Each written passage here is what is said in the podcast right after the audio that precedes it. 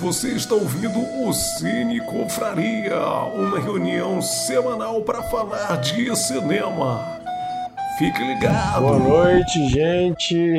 Olá a todos que estão nos ouvindo, nos assistindo. Ô, Mikael, tua câmera e teu microfone tá fazendo um ruído alto pra caramba aí. Com essa, vamos começar. Muito obrigado a todo mundo que está ouvindo a gente, apesar desse ruído do Mikael aí.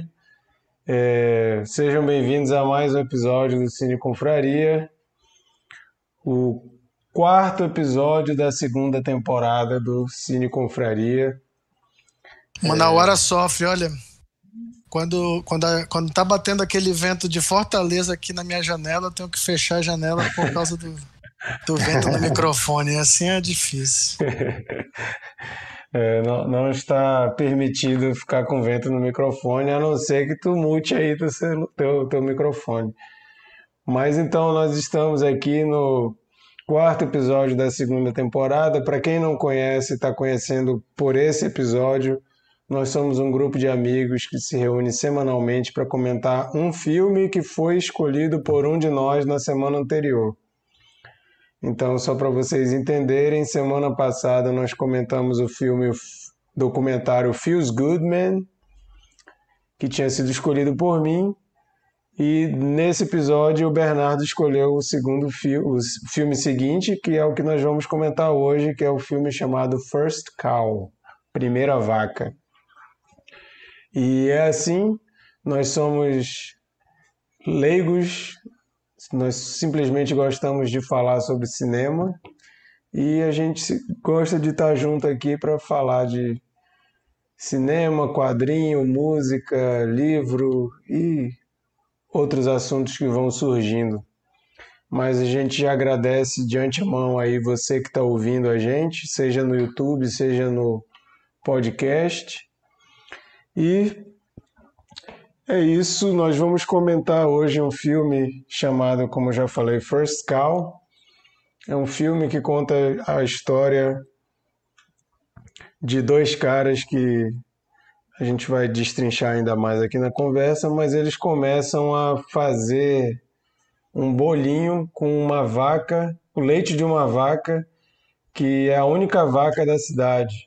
É numa época ali de colonialismo, eles estão numa região nova que é habitada por índios e eles resolvem roubar o leite de uma vaca toda noite para fazer os bolinhos e vender no dia seguinte, e esses bolinhos começam a fazer o maior sucesso nesse lugar. E o filme vai contando essa história e a gente vai comentando aqui de acordo com o caminhar da conversa, né?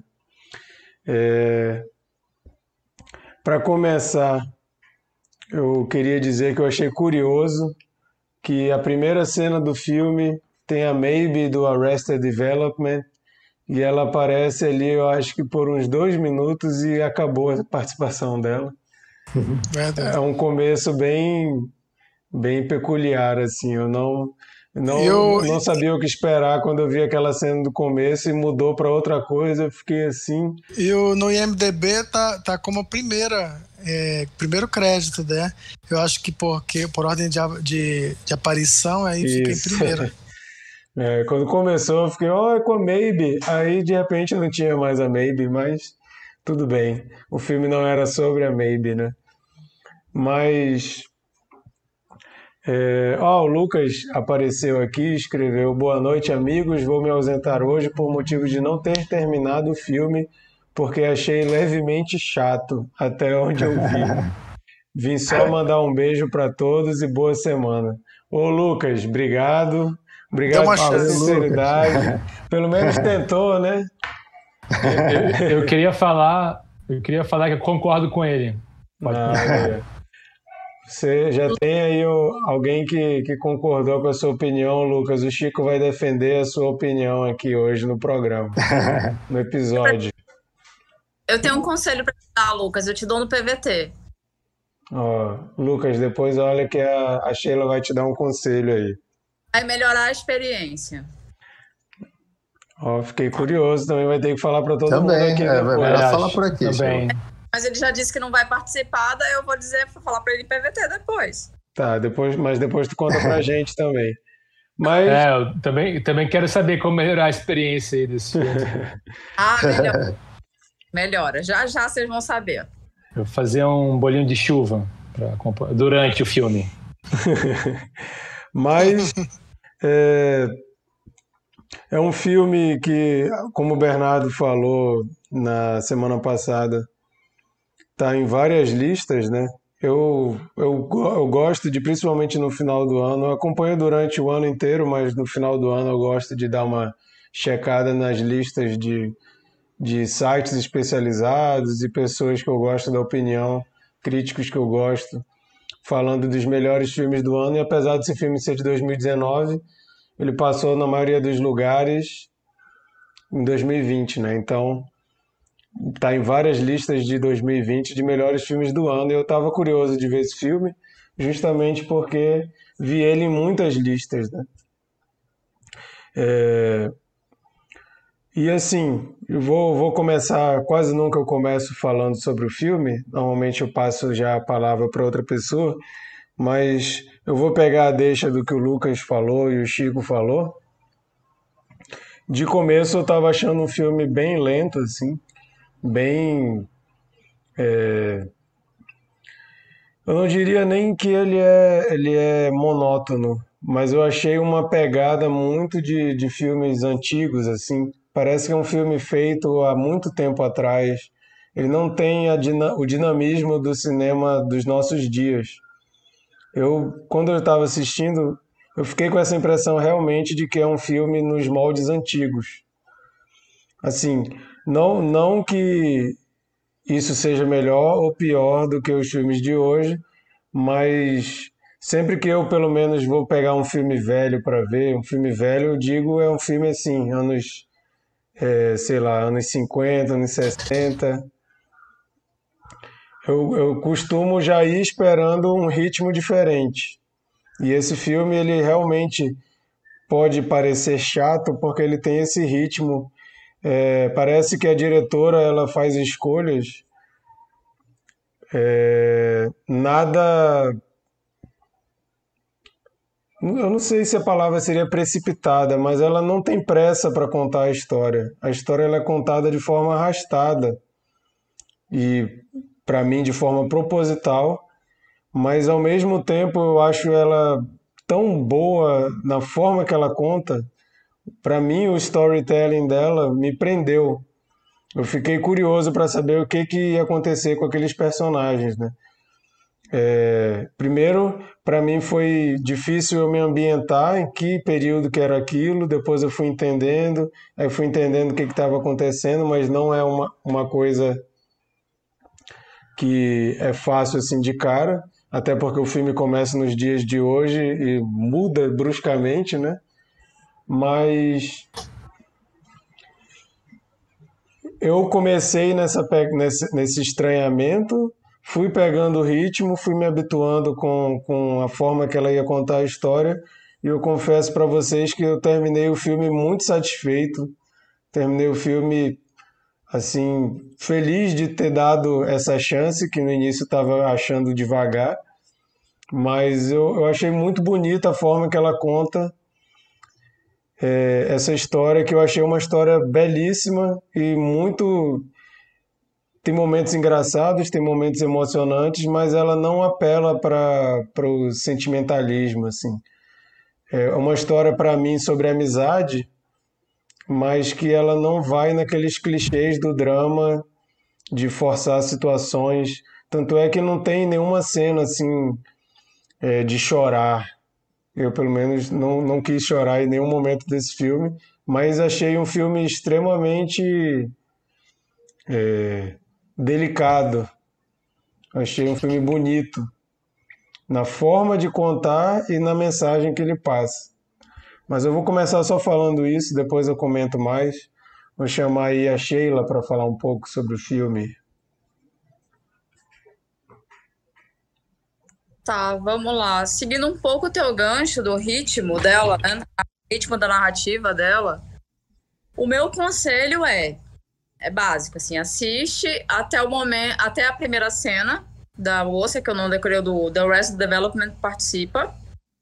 Dessa cena, você adianta 1 hora de filme. Sério, cara, não é uma hora inteira desnecessária. A primeira hora eu fiquei, eu teimei muito. E aí tu corta 1 hora de filme, aí tu recomeça a assistir. Aí massa, aí vai. Foi o mesmo que aconteceu, assim, depois que o filme... eu até mandei mensagem pro Bernardo, ele tá aí rindo. Depois que o filme começa a acontecer, que eles dizem a que vieram, que a história se mostra qual é a história, aí eu gosto, aí eu gostei, achei interessante, achei legal, assim, amizades entre homens são sempre histórias muito ricas, né, porque é um tema... delicado, é um tema não, é uma abordagem diferenciada quando você traz o sentimento de amizade, o sentimento de muita amizade entre dois homens, né? A gente costuma ver outras narrativas e não essa. Então, realmente é interessante e, assim, ele surpreende, porque eu falei, cara, que porra é essa? O filme virou um filme de empreendedorismo, do nada. Eu falei, como assim são dois empreendedores? Eu não tava esperando essa pegada. E aí... de repente você tem de um cenário mais rústico, você tem momentos que são sofisticados, que tem ali gastronomia, e ele começa a te surpreender nessas questões. Ele tinha um cenário muito rústico, de repente tu tem gastronomia, você tem detalhes, você tem refinamentos, e ele vai apresentando outros personagens. Então, da primeira hora em diante, depois da primeira hora em diante, ele até acelera bastante, assim, ele apresenta mais personagens e tudo mais.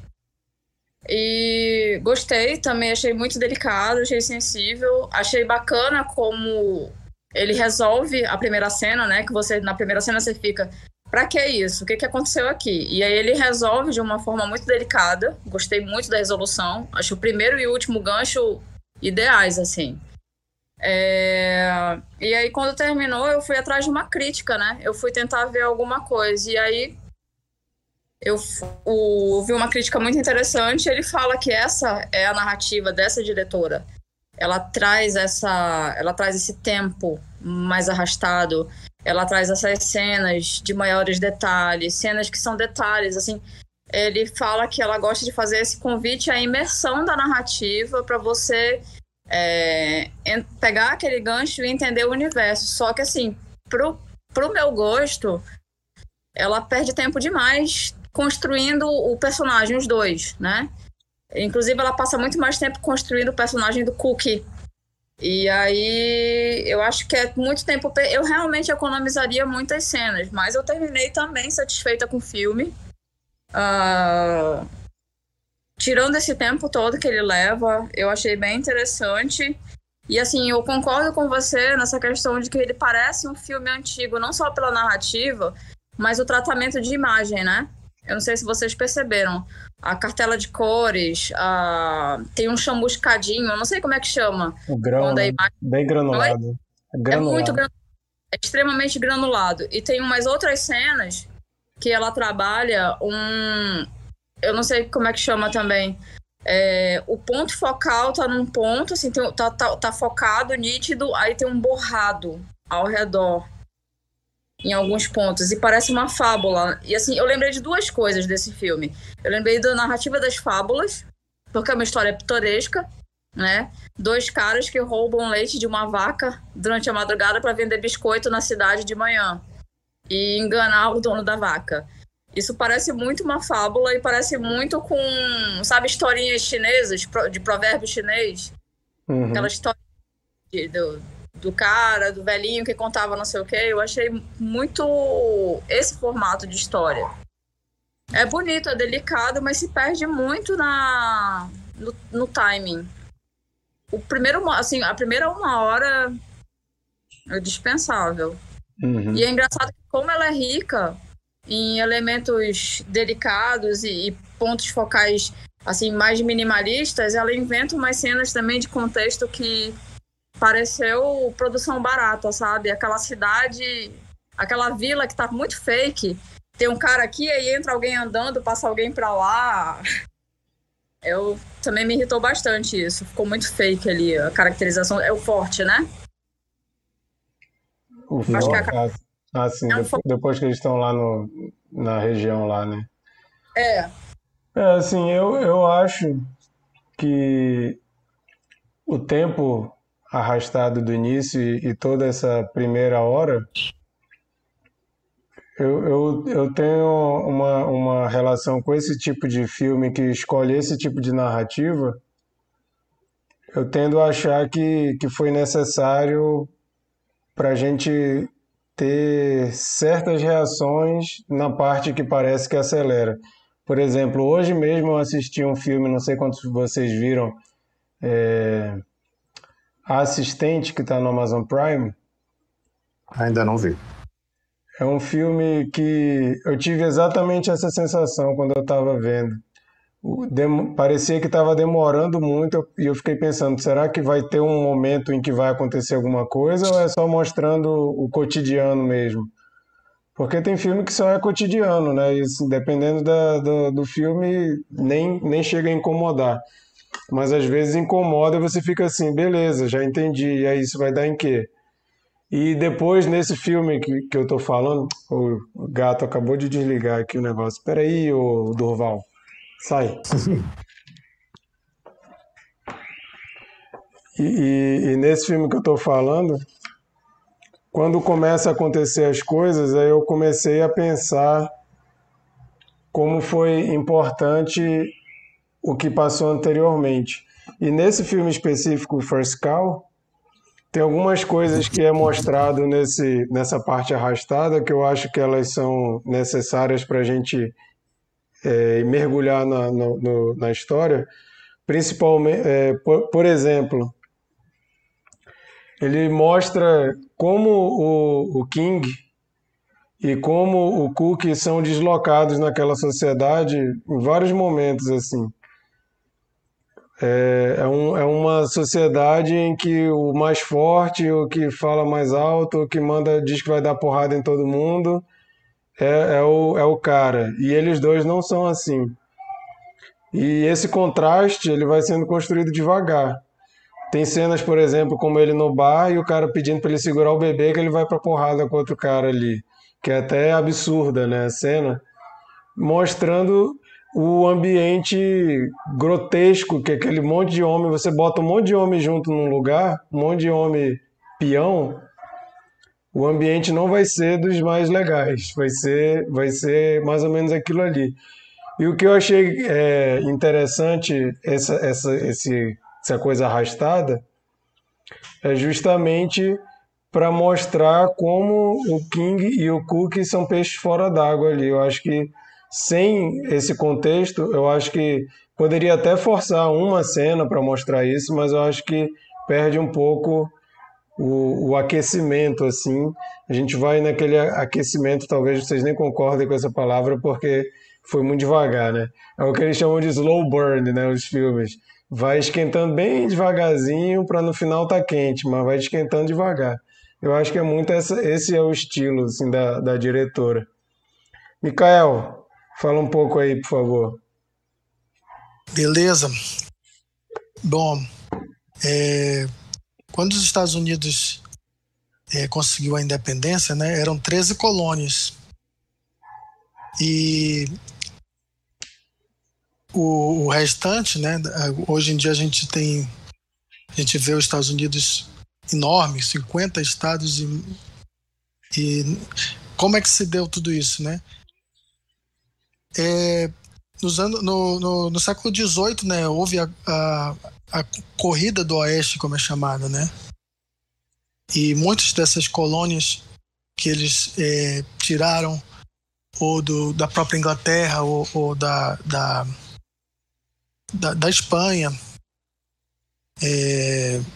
ou mesmo comprado, né, como fizeram quando como compraram a Louisiana da França, mas houve um incentivo, né, houve um fomento para as pessoas povoarem o Oeste, que não tinha nada, assim. Imagina que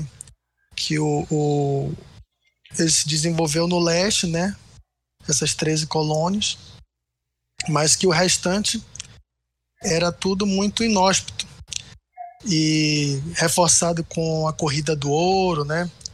Com o sonho americano de conquistar terra, né? De produzir. Muitas pessoas empreenderam essa viagem e que era realmente uma loucura, assim. Vários desses lugares ainda era território indígena. Essas cidades foram sendo construídas do nada, geralmente nas imediações de fortes, e isso se tornou assim, tão presente no imaginário americano, né, que o cinema, quando ele surge no início dos anos ali no século XX, ele pega essas histórias automaticamente para traduzir, fundando um gênero do western, né, que a gente conhece como western, que faz exatamente essa referência ao oeste.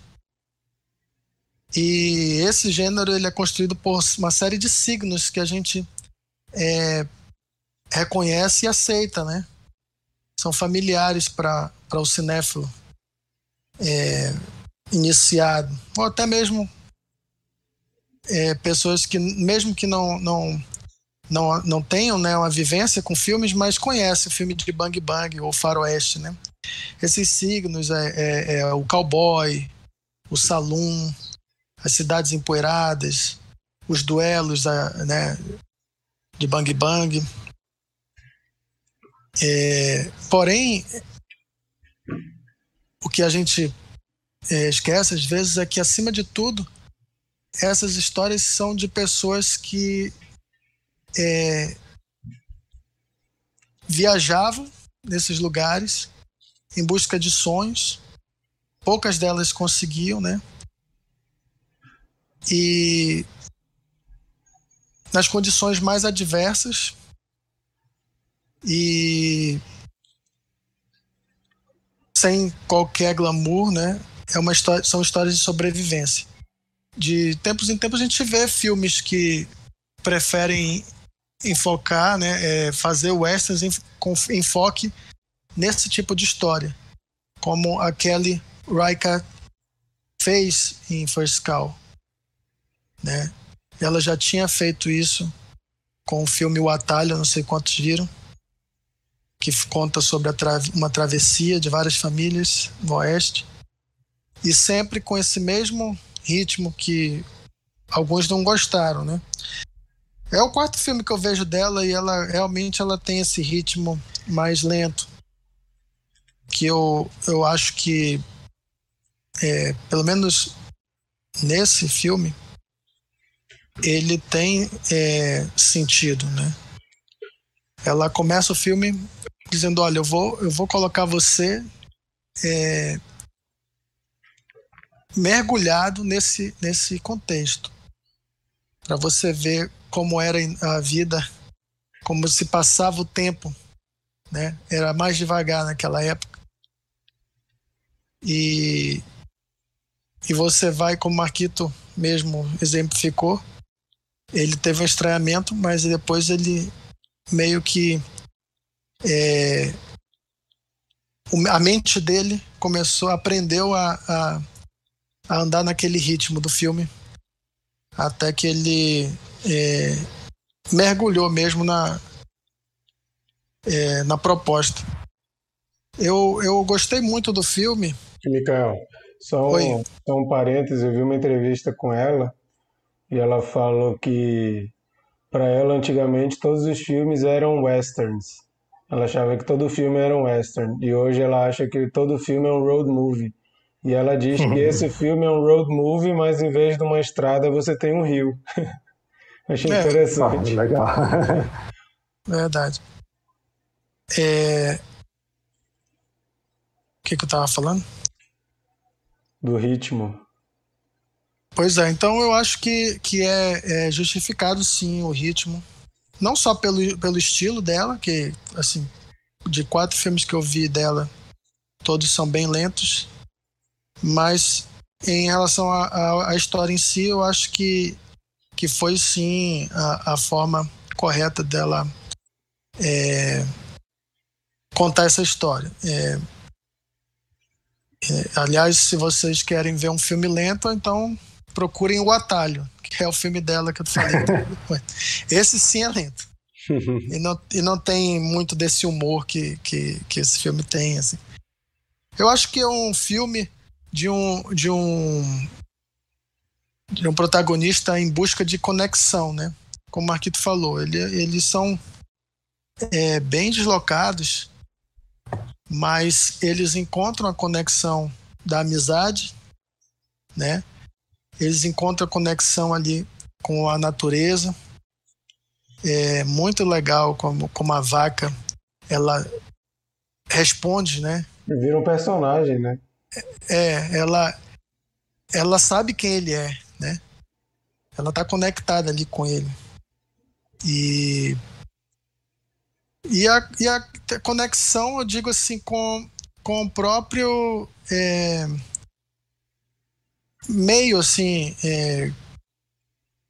eles querem vencer, né? Eles têm esse sonho de vencer na vida, de produzir. Ele fala, né, como ele queria mesmo era ter uma fazenda, o chinês, né?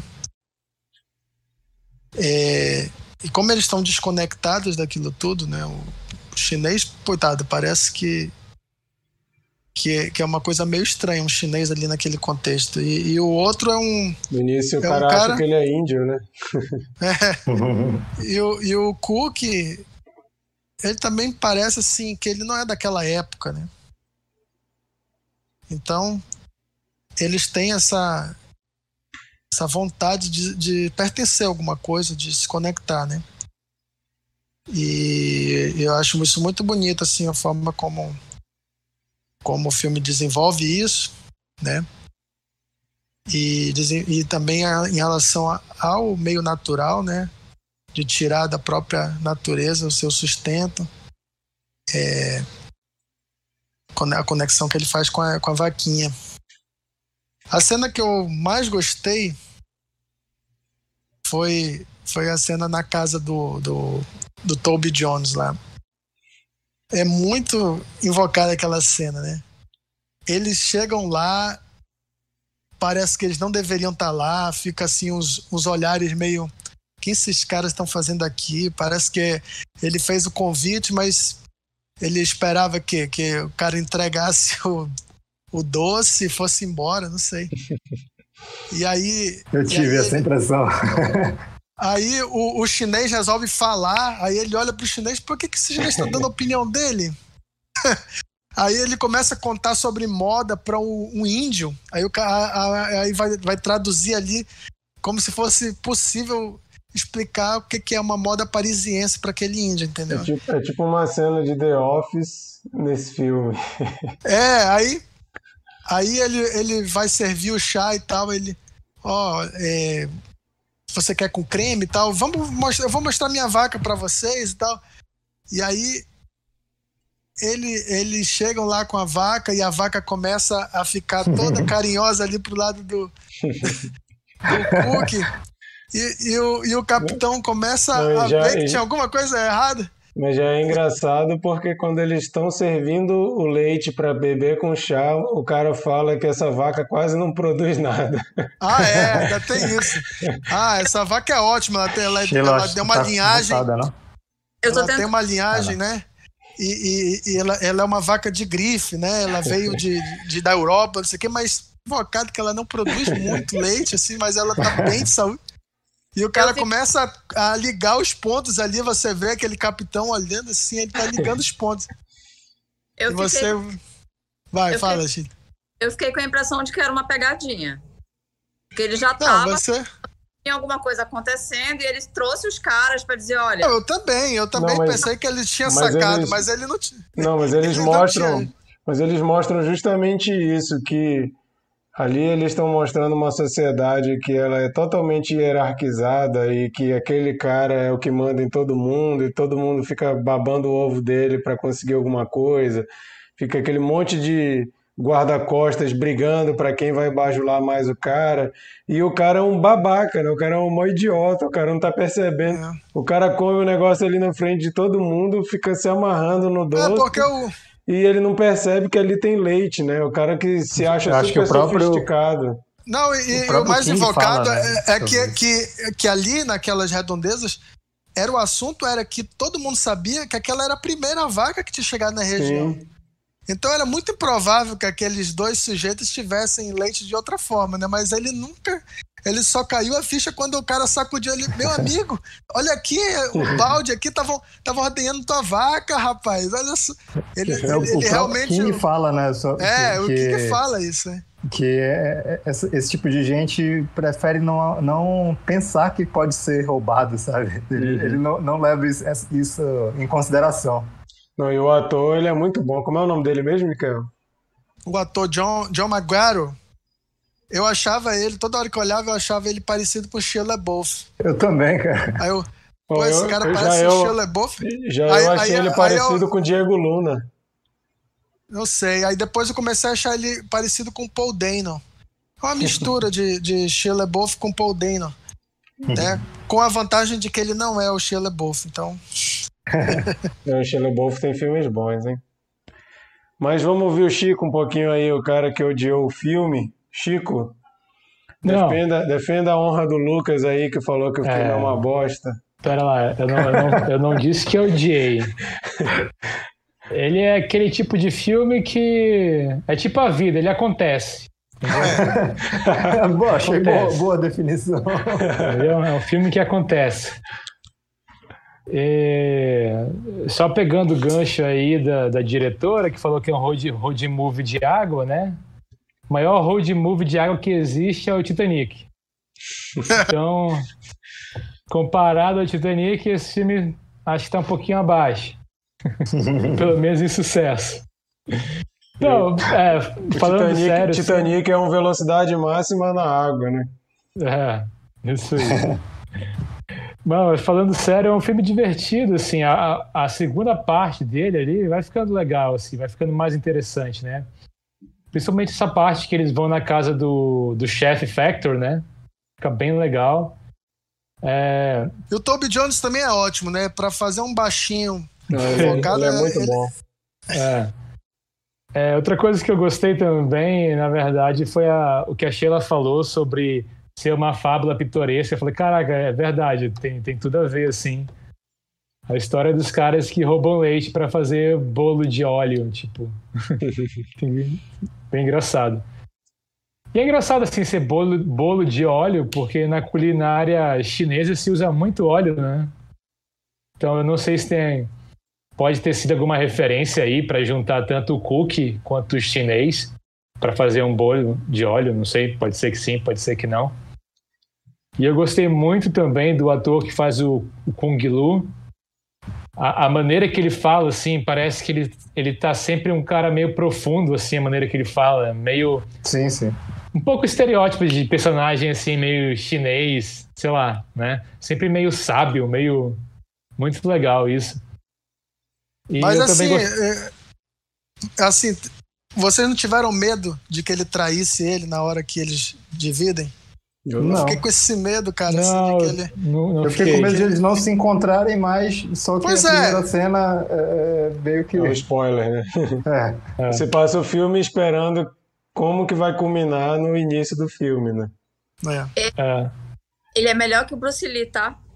A atuação é... Sheila tem razão. Bota ele pra lutar ali um Jogo da Morte, uma Operação Dragão, não vai funcionar. Calado, mas pra ficar calado com a cara séria? Não. A atuação do Bruce Lee é o filme todo, não é só as partes sérias. Pô. Ele não consegue fazer o que o Bruce Lee consegue.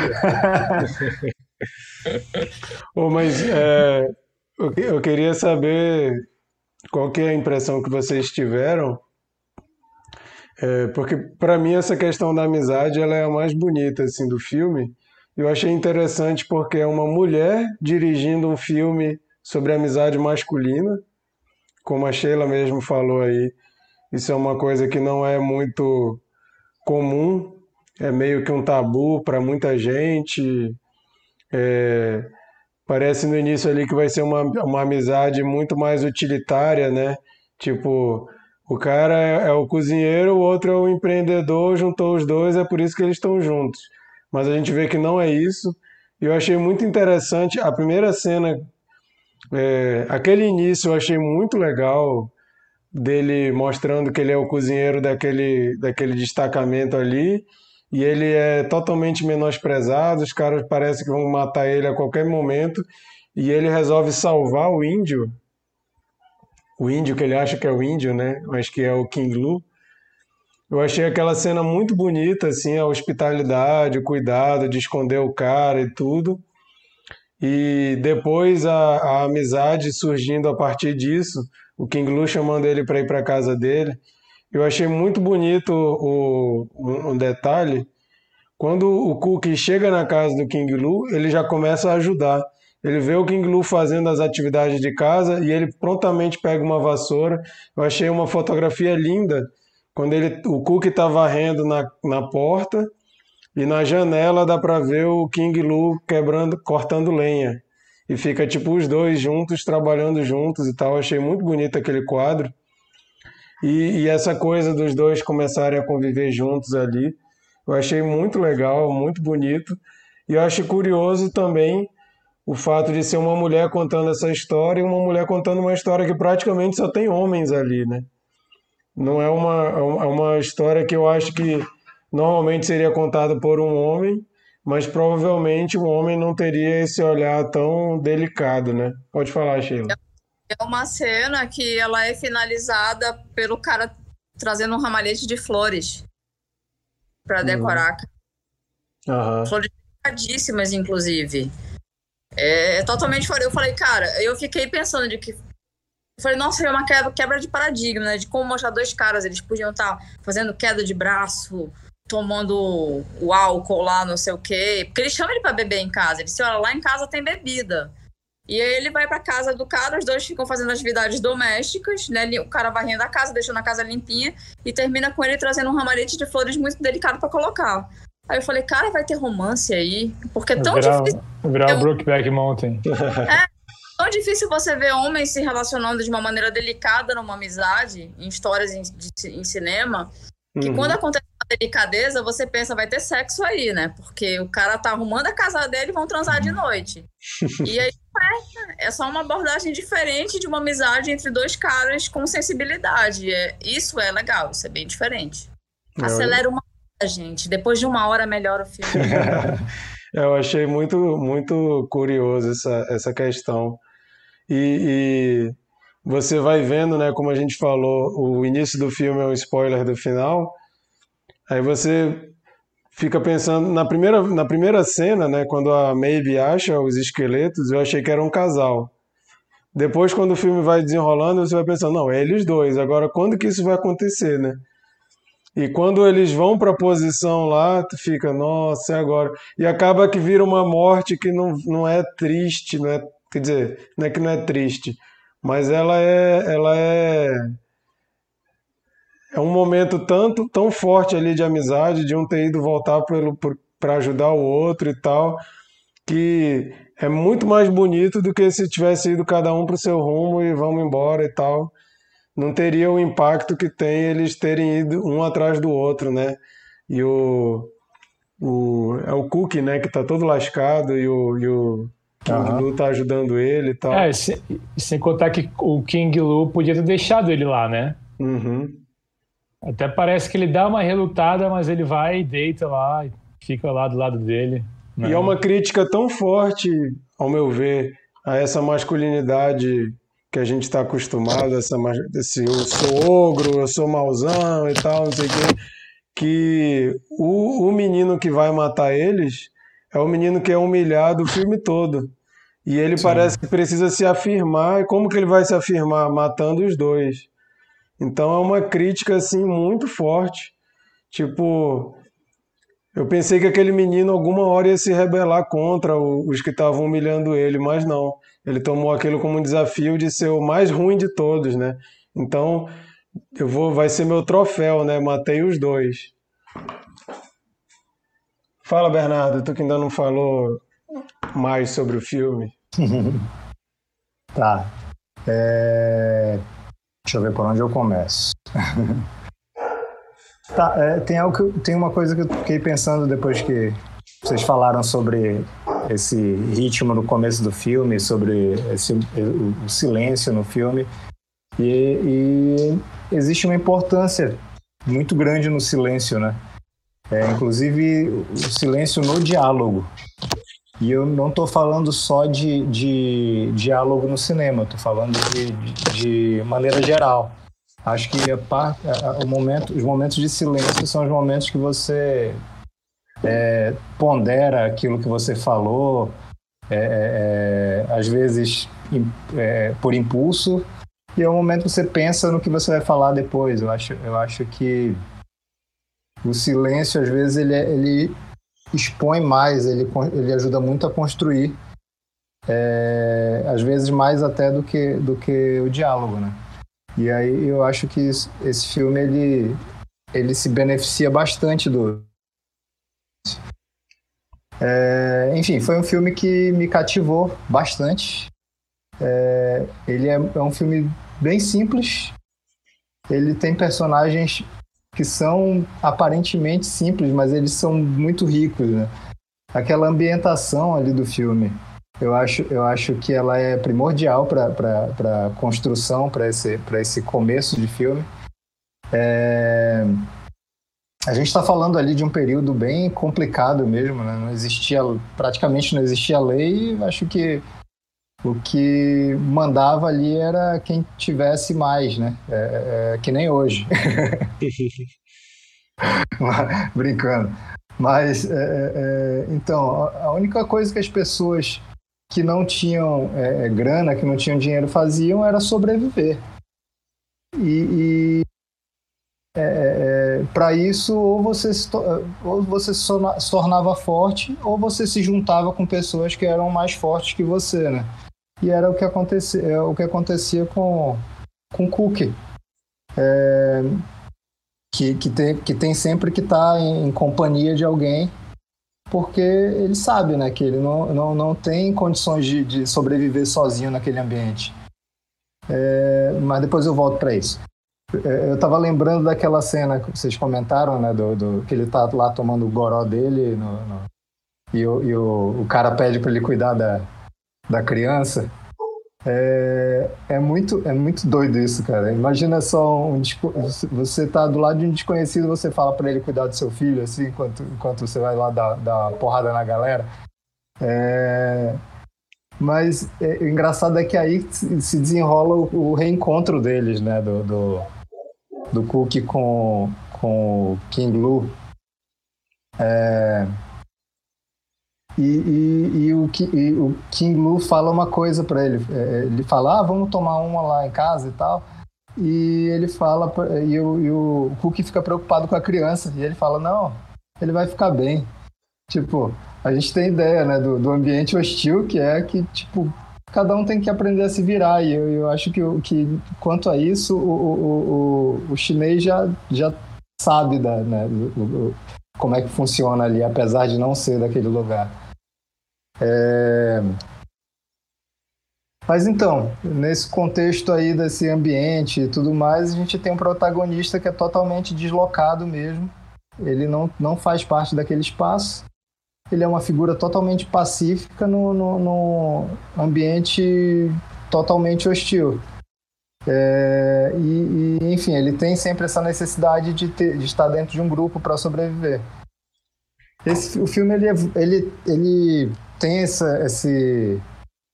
essa característica meio monótona mesmo, e como o Marquito falou, para mim é algo proposital mesmo. Justamente por isso que eu falei, né? Tipo, não, realmente é um lugar que não tinha o que fazer, era só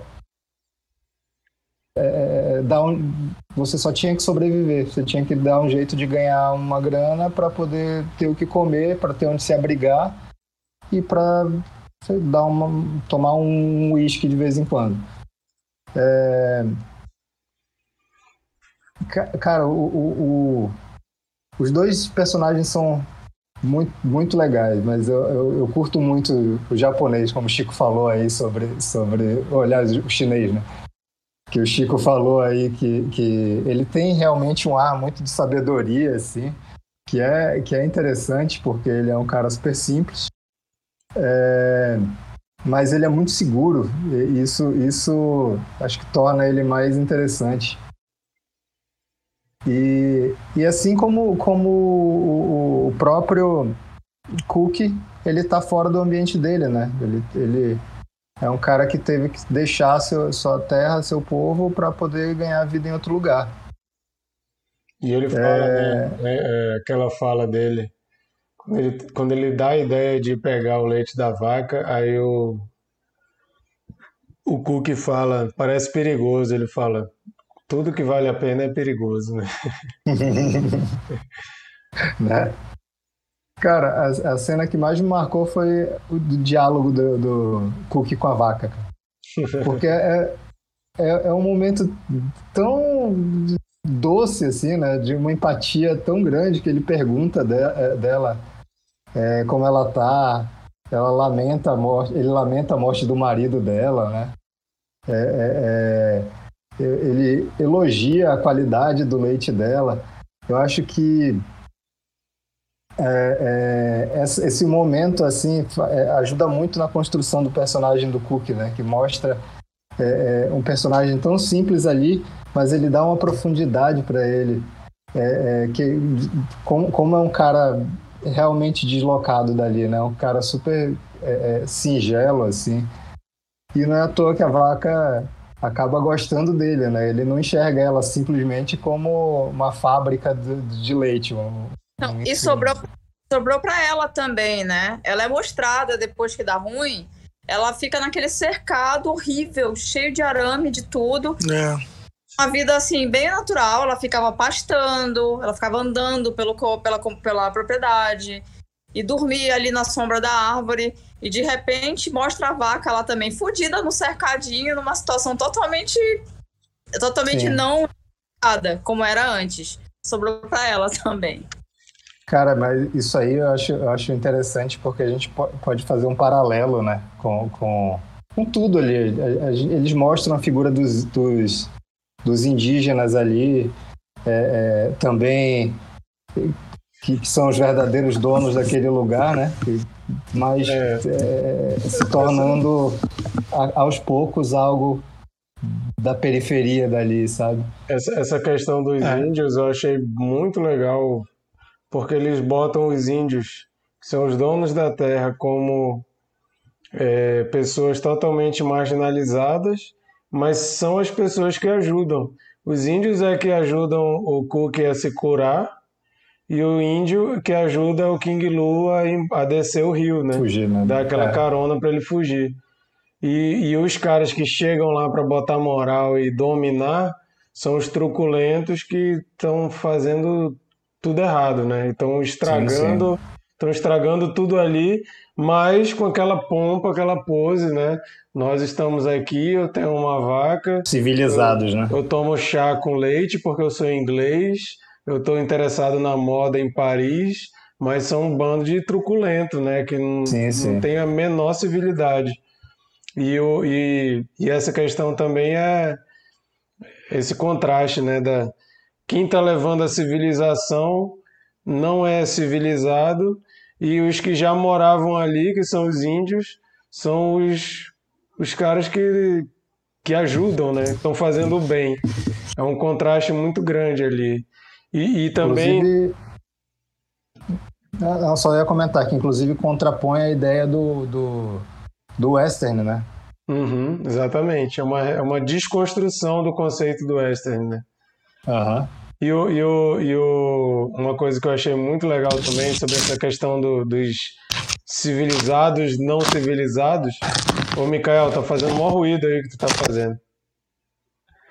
os civilizados que não são civilizados, é engraçado porque é um monte de ogro, de brucutu, e o Cook e o King Lu não tem nenhuma ligação com eles, parece que são outra espécie, e o que une todo mundo é a gastronomia, né?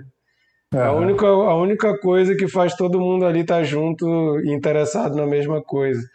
Aquela coisa é até interessante pensar, né? Eles encontraram uma coisa que interessa a todos. E ali existe até o único momento em que os dois são respeitados, né? São quando eles estão fazendo a comida e todo mundo come, fica com aquela sensação, meu Deus, que coisa maravilhosa. Achei isso uma coisa legal a força que a comida tem, né, de botar todo Sim. mundo junto. Todo mundo, quando está comendo a mesma coisa, está todo mundo no mesmo patamar. Tanto o chefe quanto o moleque lá, que todo mundo só despreza e humilha, estão comendo a mesma coisa. Se bem que ele não come, né, que o cara vai lá e compra antes de... Pois é só para finalizar aqui, tem uma coisa que eu queria comentar sobre a relação do Cook com a vaca, que tem, eu vejo um paralelo dessa relação com a relação do Cook com o King, porque a vaca ela também veio de fora, né? Ela veio de fora, ela é única da espécie dela, e ela, assim como o Cook, tem uma questão de reconhecimento aí, né? O Cook, ele se sente reconhecido, se sente bem por saber que está sendo útil, por saber que fez algo muito bem. E a vaca, ela cria uma relação com ele e ele sempre elogia, né? Que o seu leite é muito bom, o seu leite é muito doce, é isso e aquilo. As pessoas gostam porque é o seu leite que está ali e tal. Então tem muito essa questão do reconhecimento, né? Do seu trabalho, do que você faz. E eu achei isso interessante. Aí, concluindo, a gente desde o começo sabe que a história vai terminar de maneira não tão feliz, né? A gente tem alguma ideia disso porque começa com alguém encontrando aqueles dois esqueletos e o final, claro, dá a entender que eles morreram ali naquele lugar. Resolveram deitar para descansar e tal. Mas eu achei a escolha de ela não mostrar também bem acertada, bem legal, porque de fato ela ajuda a terminar o filme sem melodrama, né? Sem aquela coisa muito clichê, e assim mesmo, a gente fazendo esse link do começo com o final, a gente tem praticamente, a gente tem certeza de que são eles, mas eu acho que esse final deixa aquela esperançazinha. Será que foi ali mesmo, sabe? Será que não rolou mais alguma coisa? Será que são eles mesmo? Não sei. Eu acho que por mais que a gente tenha essa certeza, fica uma pontinha de uma esperança. De, pô, será que essa história não continuou um pouquinho mais e tal? Isso eu achei uma decisão bem acertada dela. Enfim, gostei muito do filme. Achei muito bonito. E é isso. Sheila. Cara, Bernardo, eu em vários momentos do filme eu tracei um paralelo muito forte entre Cook e o Lázaro. Sim, tem muito. Vocês não viram ainda, né? O Lázaro Feliz. O Lázaro, ele tem a bondade do Cook, ele tem a pureza do Cook, a delicadeza do Cook, a integração que o Cook tem com a natureza, com os elementos da natureza, com os animais. O Lázaro tem isso. E ele tem... Porque o Cook, ele tá sempre deslocado, né? Assim, ele se encontra muito... A amizade dele com o King é muito complementar, porque cada um tem uma pegada muito diferente de enxergar as coisas, mas eles se complementam. E aí... Mas ele tá sempre muito descolado de todas as coisas. Ele é quase um santo, né? Naquele cenário todo, que... Imagina, um tá tomando conta pra ver se ninguém chega pra ver a vaca, e ele tá lá, falando com a vaca, conversando... acalentando ela, ele é muito descolado da realidade, assim, enquanto figura de bondade, né? Naquele cenário. Ele é muito fora da curva em exercer a bondade. Ele é muito essa coisa. Eu tracei um paralelo muito claro entre ele e o Lázaro. Vai que ela gosta muito da história também. Eu queria também lembrar o poema que eles botam logo no começo do filme, traduzindo ao pé da letra. É, o pássaro, um ninho. A aranha, uma teia. E o homem, a amizade. Achei bem legal esse poemazinho, né? Bem pequenininho, mas mostra assim, né, a importância da amizade como um lar, né? A pessoa se sente em casa, né? Se sente em casa quando ela está com um amigo, né? A importância da amizade para que você se sinta pertencente a um lugar, né? Aqui está falando do ninho, da teia. E não sei se é intencional também, porque mexe com comida, mas o ninho é onde o pássaro come, a teia é onde a aranha come, né? E a amizade é um ambiente também, né? Você se reúne. Na antiguidade, né, na Bíblia, a gente vê muito isso, a mesa em que se come como um espaço de comunhão mesmo, né? De você partir o pão é uma coisa muito forte de compartilhar a vida, né? E ele coloca a amizade assim nesse patamar junto do ninho e da teia. Eu achei muito interessante e achei muito bonito, mostrando a amizade do Cook com o King Lou. Alguém quer falar mais alguma coisa do filme? Cara, eu tô com uma piada aqui, mas é melhor não fazer com o Cook, melhor não. Se você tem dúvida, talvez seja melhor não. Vou guardar pra mim. Eu voto. Vai, Chico. Não, vai. Melhor não. O Chico eu vai perguntar pra você. Vai falar do grupo, hein? Perguntar pra vocês se vocês acham que o Cook é ruim ou é bom.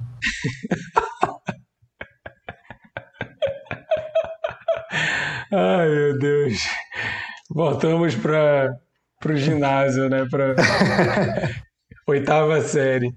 Eu falei que era desnecessário, mas... Cara, eu tava aqui.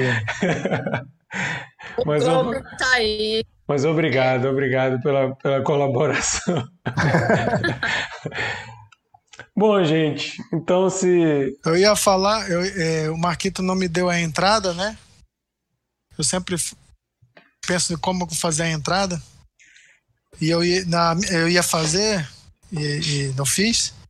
É dizer que nós aqui, como Cine Confraria, estamos ordenhando leite em vacas alheias. Verdade.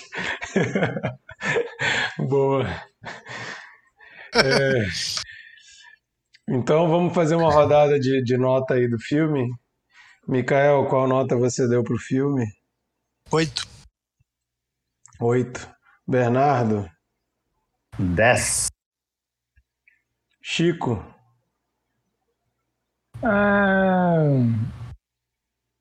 7. Sheila? 8. Beleza, eu dei nota 8 também. Então é isso. Esse foi nosso comentário sobre o filme First Cow. Você viu aí que, apesar de... Mesmo quem achou o filme chato e devagar, gostou do filme no final. Então... Faça como a Sheila falou. Você se sentiu pressionado também, né? Se fosse no Cinéfilos Vorazes, ele tinha dado nota 2, né? Não. O filme todo em si é muito bem feito. Ele só não é tanto o meu estilo de filme, mas, assim, a nossa conversa aqui, né, nossa discussão, fez que eu visse mais profundidade no filme em si. Apesar dele ser um filme que acontece, nesse acontecer, acontece muita coisa. Né? Vamos fazer, eu vou propor um teste de BuzzFeed. Na nossa amizade, você é o cara que ordenha a vaca ou você é o cara que fica no galho vigiando? Fica aí a reflexão. Tem que fazer o teste. Ou você é a vaca, né? Pô, aí é complicado. Ou leite. Ou leite. Ou você é o chef factor lá, né? Bom, mas então essa foi a nossa discussão sobre o filme. Recomendamos aí. Alguns com ressalvas, mas de forma geral é um bom filme e aconselhamos a audiência aí. Vamos para a nossa dica da semana, então. Para quem está assistindo ou ouvindo pela primeira vez, toda semana a gente indica algum filme, ou série, ou livro, ou música, alguma coisa, ou um perfil do Instagram, que já aconteceu também. Alguma coisa que você assistiu, ouviu ou interagiu com isso durante esses dias e você acha que as pessoas também deveriam.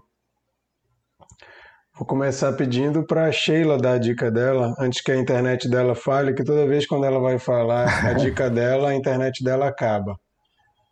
Não fala, hoje tá ótimo, tá dando tudo certo.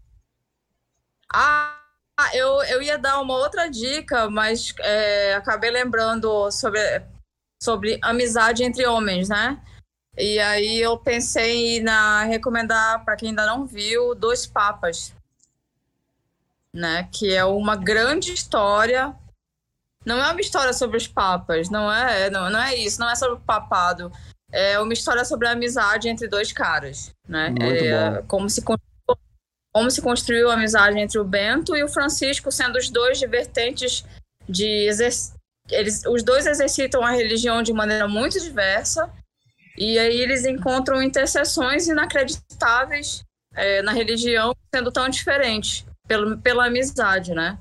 Os dois acabam, pela divergência ou não, acabam se interessando e se dedicando a trabalhar uma amizade pela igreja, pela humanidade, por tudo. Então, acho que, já que a gente está falando de amizade entre homens, acho que é uma bela história de amizade.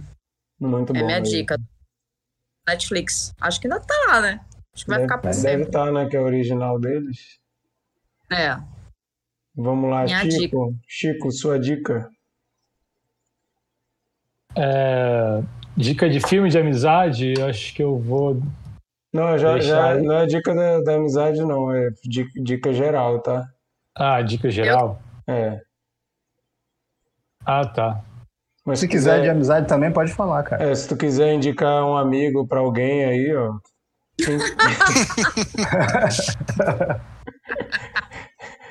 Olha, não indico nenhum do Cine Confraria. Nenhum.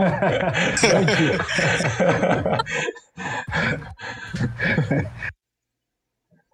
Então,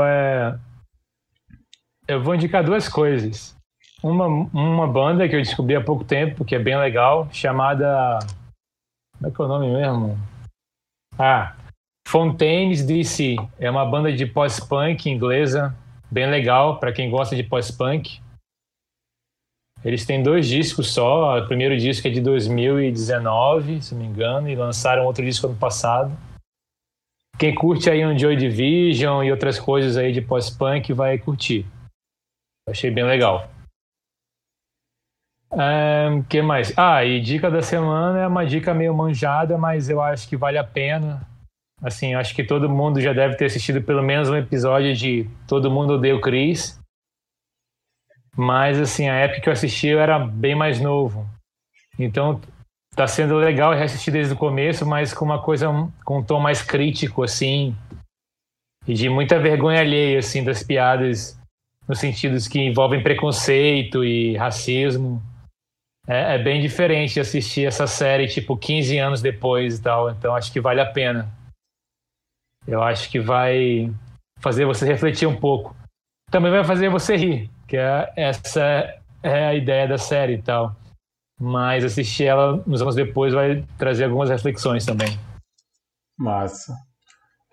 Vou passar para o Mikael dar a dica dele, mas eu esqueci, eu ia dar uma dica extra, que não é só minha, mas o Bernardo participou de um episódio do outro cast que saiu essa semana sobre o livro Alice no País das Maravilhas. Eu escutei hoje, está muito legal. Então, recomendo. Apoiem o OutroCast, nossos amigos aqui que de vez em quando participam ao vivo aqui com a gente ou nos comentários. Tá muito legal o papo sobre Alice no País das Maravilhas. Eles estão falando do livro, não estão falando nem do desenho da Disney, nem do filme do Tim Burton, tá? Apesar de que acabam mencionando, mas tá muito legal o bate-papo. Recomendo. Micael, tua dica? Eu quero recomendar o Ted Lasso, uma série de comédia da Apple TV Plus. Ruim é que essa Apple TV Plus praticamente ninguém tem, né? É, mas quem tiver, quem tiver acesso ou queira alugar de outras formas, é uma série de comédia que eu acho assim essencial para os momentos que a gente está vivendo de pandemia, assim, uma série leve, positiva, assim, inspiradora. A história é de um técnico de futebol americano amador que é contratado para futebol, o que eles chamam de soccer, né, mas que todo o resto do mundo chama de futebol, na liga inglesa, que é uma das ligas mais antigas e mais importantes do mundo. E ele não sabe nada de futebol, assim, ele não conhece as regras, mas ele aceita o desafio, né? O Ted Lasso é vivido pelo Jason Sudeikis, né? Um comediante também já de vários filmes aí que vocês podem lembrar. Tem aquele Passe Livre, Quero Matar Meu Chefe. E ele... Lembra do Saturday Night Live, né? Isso. Ele fez esse personagem inicialmente como propaganda da NBC, que a NBC, eu acho que era a NBC, comprou os direitos dos jogos do campeonato inglês, aí criou esse personagem que era um treinador que não sabia as regras do futebol e tal. E fez um certo sucesso na época e eles resolveram desenvolver a série. E o que é legal não é nem a parte do futebol, assim, eu ainda tô por ver uma série ou um filme que façam cenas de futebol convincentes, assim, né? Não aqueles takes assim que tu não imagina que tu tá vendo um jogo de verdade, sabe? Meio... Acho que na própria tática ou na marcação que eles fazem, eles não sabem direito fazer. Sempre aparece um cara na banheira, assim, para fazer um gol. Assim, é meio tosco nessa parte, né? Mas não é essa parte legal. O que é legal é o personagem dele, né? Que ele é um cara super positivo, que dá assim... Como que existe esse cara, né? E ele diz que... para ele não é importante vencer o jogo, né? O que é importante para ele é desenvolver o potencial das pessoas, é isso que ele se realiza. E enfim, tem 10 episódios só, é bem curtinho e ótimo assim para você passar o tempo, assim, dar umas risadas e tal, e se encantar com o que pode ser o ser humano, né? Tá um pouco em falta. Mas... E assim, também não é que ele seja um cara meio unidimensional, não. Eles desenvolvem também certos aspectos da personalidade dele. Ele tá divorciando e tal. Tem crise de ansiedade. Eles tocam em certos pontos assim que você não espera, sabe?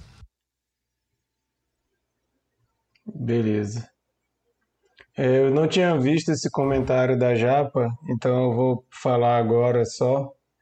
Mas a Japa disse para Sheila: Sheila, meu pai tá triste com você, não fala mal do Bruce Lee. Tá aí, Japa, passei o recado. Bernardo, sua dica da semana. A minha dica da semana não vai ser um filme, vai ser vários filmes. Aí já tá roubando. Tá roubando. Não. Vou indicar. Deixa pra próxima semana. O My French Film Festival. Tá rolando um festival de filmes franceses. E é todo online. Os filmes, acho que só com exceção de um, estão todos liberados para assistir. É só você logar lá ou com seu Facebook ou com sua conta do Gmail e assistir. Tem filmes muito bacanas, eu tô tentando assistir o máximo possível, mas vamos ver se eu consigo. Até dia 15 tá tudo liberado lá. Mas entre eles eu vou indicar um especificamente que eu gostei bastante. O nome do filme é Felicidade. É um road movie? Eu acho que sim, um road movie. Mas no Rio ou na estrada? É na estrada, mas tem um rio também. É híbrido. Mas, enfim, é um filme bem legal. Conta a história de uma garotinha que ela vive numa família meio disfuncional, assim. Mas é muito engraçada a família, porque eles têm umas brincadeiras, assim, sabe?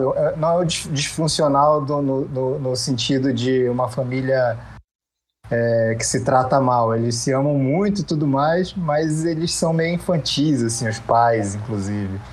E isso é... Enfim, é uma relação bem... bem engraçada e curiosa. E eu gostei bastante do filme. E também vou falar de um curta que eu assisti lá. Curta pode. É um curta chamado Intervalo. Indico aí se você não quer perder muito tempo assistindo um longa, assiste pelo menos esse. Esse curta me pegou porque é cinema sobre cinema, sabe? É algo que sempre me pega, assim, e é bem interessante, que é a história de três amigos jovens que o filme se passa em Paris, e aí eles se juntam para assistir o Velozes e Furiosos 7, 8, sei lá qual. E o lance é que eles não têm dinheiro para pagar, e aí eles vão tentando entrar lá e tal. E aí acontece algo bem interessante. E aí tem esse lance de uma pessoa descobrindo o gosto por cinema e tudo mais. É um filme bem legal. Mas... E acho que é isso. Eu queria indicar mais um, mas não vou indicar, não. Deixa pra lá. Ei, Bernardo? Não, mas não. Ei, Bernardo? Diga. Esse filme se chama Intervalo porque as pessoas aproveitam para entrar no cinema na hora do intervalo? Talvez, não sei. Porque eu lembro de um episódio na faculdade que as pessoas faziam algo parecido. Mas de um filme para o outro e tal, entendeu? Sim. Eu lembro também desse filme aí. Foda que nesse dia a gente só assistiu o final de um filme, né? Os outros dois a gente assistiu tudo. Isso aí é a pirataria antes da pirataria, gente. Bom, gente, a minha dica da semana, só tá falando aí de filmes, dicas leves e bonitos, mas a minha dica é um filme de terror chamado Saint Maud, Santa Maud, né? Que é a história de uma mulher que ela acredita que Deus tem uma missão para ela e ela é enfermeira. E o filme não mostra o que aconteceu antes dela assumir esse cargo, que ela está na casa de uma mulher que tem uma doença, acho que ela tem algum tipo de câncer, e ela vai cuidar dessa mulher, mas ela fica sempre com aquela coisa, não dá para entender se ela é esquizofrênica, o que ela é, mas ela é extremamente religiosa e ela diz que Deus botou ela ali por um motivo e que ela está nessa missão, mas ela é super esquisita.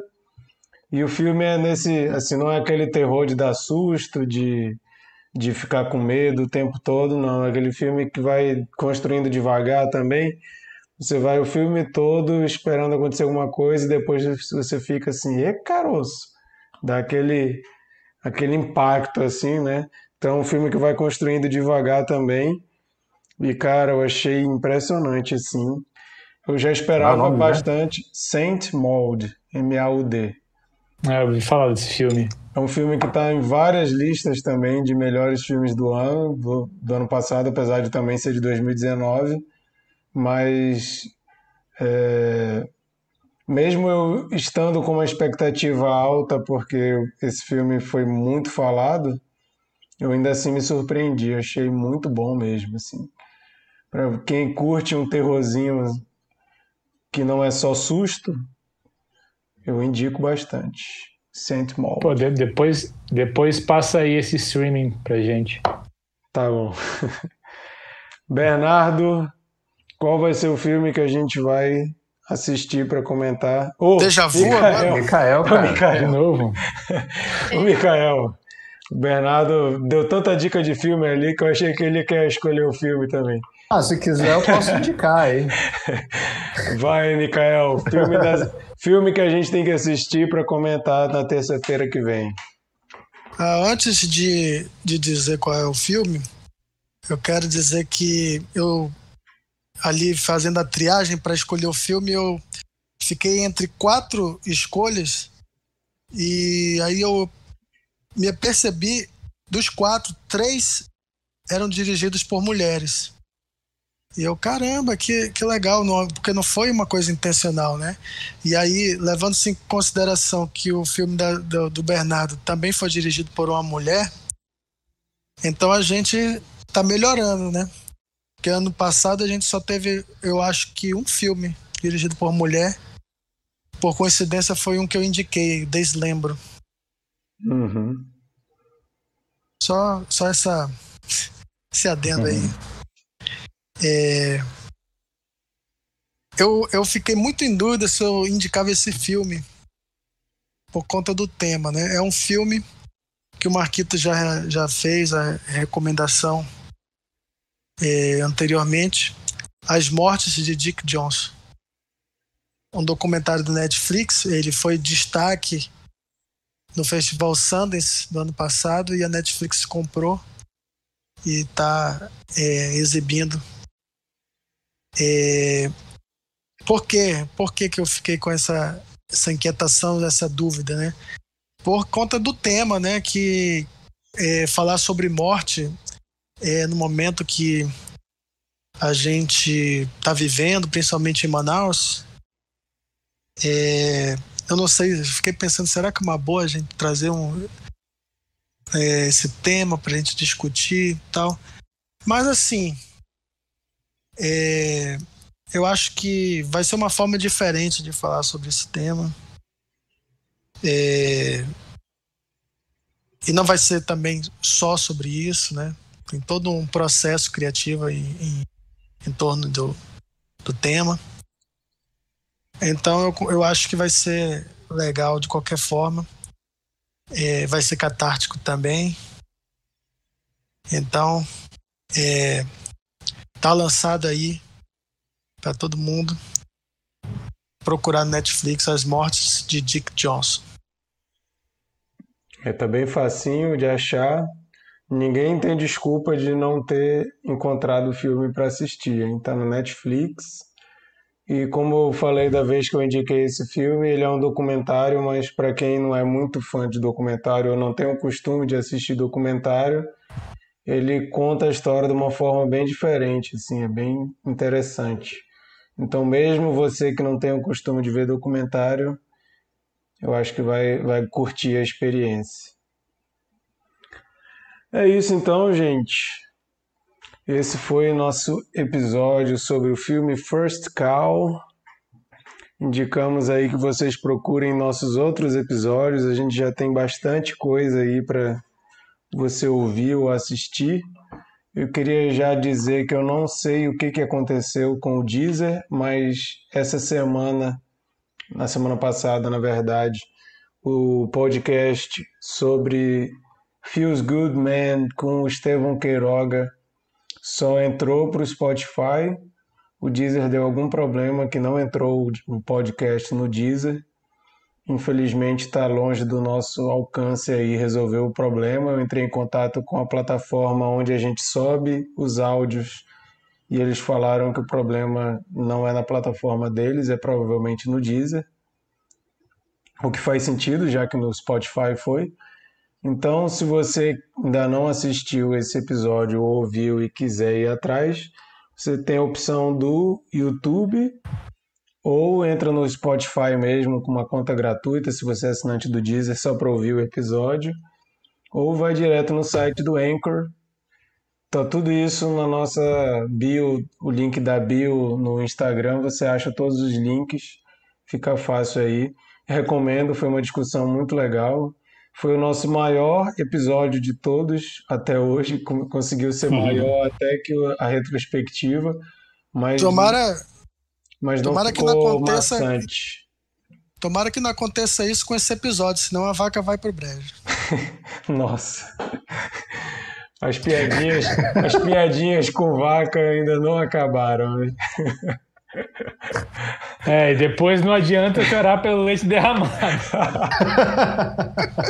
É melhor a gente acabar antes que a situação fique pior. Né?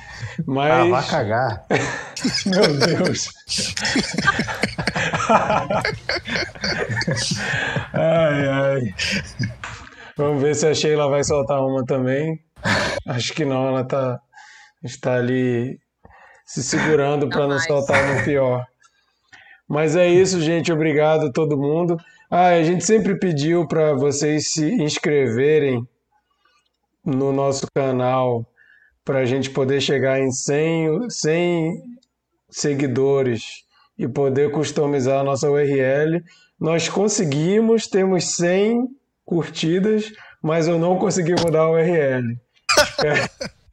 Vamos ver o que aconteceu. Propaganda enganosa. Quem foi que te disse isso, Marquita? Todo mundo acreditou em ti, cara. Cara, tá escrito lá nas regras do YouTube. Tudo que tem que ter pra gente poder customizar a URL. E já temos todos os passos lá e mesmo assim não apareceu a opção de arrumar a URL. Mas será que teve uma desassociação em massa orquestrada pelo 4chan? Já que a gente falou sobre isso no último programa. Eu acho que é ação de hackers aí. Mas não deixe de se inscrever, continue se inscrevendo, mesmo que a gente não consiga mudar a URL, mas eu acho que uma hora a gente vai conseguir. O Daniel Filho, apareceu o Daniel aqui falando, criticando as piadas que foram feitas aqui. Escreveu, alguém pare vocês. Pode deixar que já estamos parando, já chegou no final do episódio. Obrigado aí por ter participado, Daniel. Sinta-se em casa, volte sempre. E é isso, gente. Obrigado a todo mundo que ouviu, todo mundo que participou aí no chat. A Japa, o Lucas e o Daniel. Obrigado aí quem ouviu. E esperamos vocês semana que vem para a gente comentar As Mortes de Dick Johnson no comentário disponível no Netflix. Terça-feira que vem, no mesmo horário, às 10 horas, horário de Brasília, vamos estar aqui comentando esse filme. Venham participar com a gente aqui nos comentários, por favor, é sempre muito bem-vindo. Obrigado, gente. Obrigado, Micael, Bernardo, Sheila. Valeu, gente. Micael.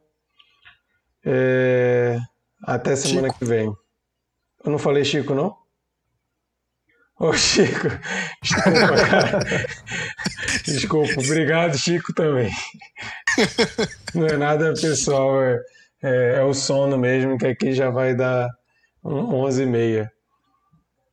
O Daniel disse que chegou no finalzinho, mas já valeu pelas piadas. Tá aí, ó. Ah, pô, o Daniel é bom de piada. O Daniel é bom? Então, eu Daniel... conheço a peça. Então, Daniel, depois tem que mandar as colaborações aí para piadinhas infames sobre First Cow. Mas é isso. Depois ouçam o episódio todo, Daniel. Eu acho que eu vi você comentar no Twitter que assistiu esse filme, se eu não me engano. Então, seria bom se você tivesse chegado na hora para comentar o filme com a gente, mas já que você não chegou, pelo menos ouça depois e fala pra gente o que achou. Mas é isso, boa noite, muito obrigado a todo mundo. Até semana que vem. Valeu! Valeu!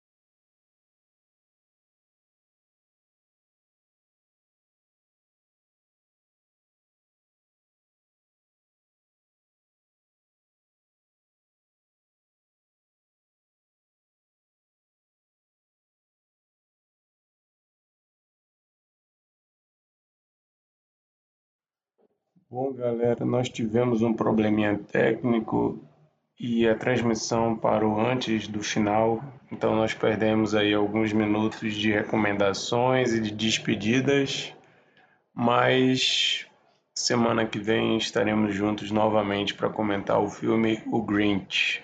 Até mais!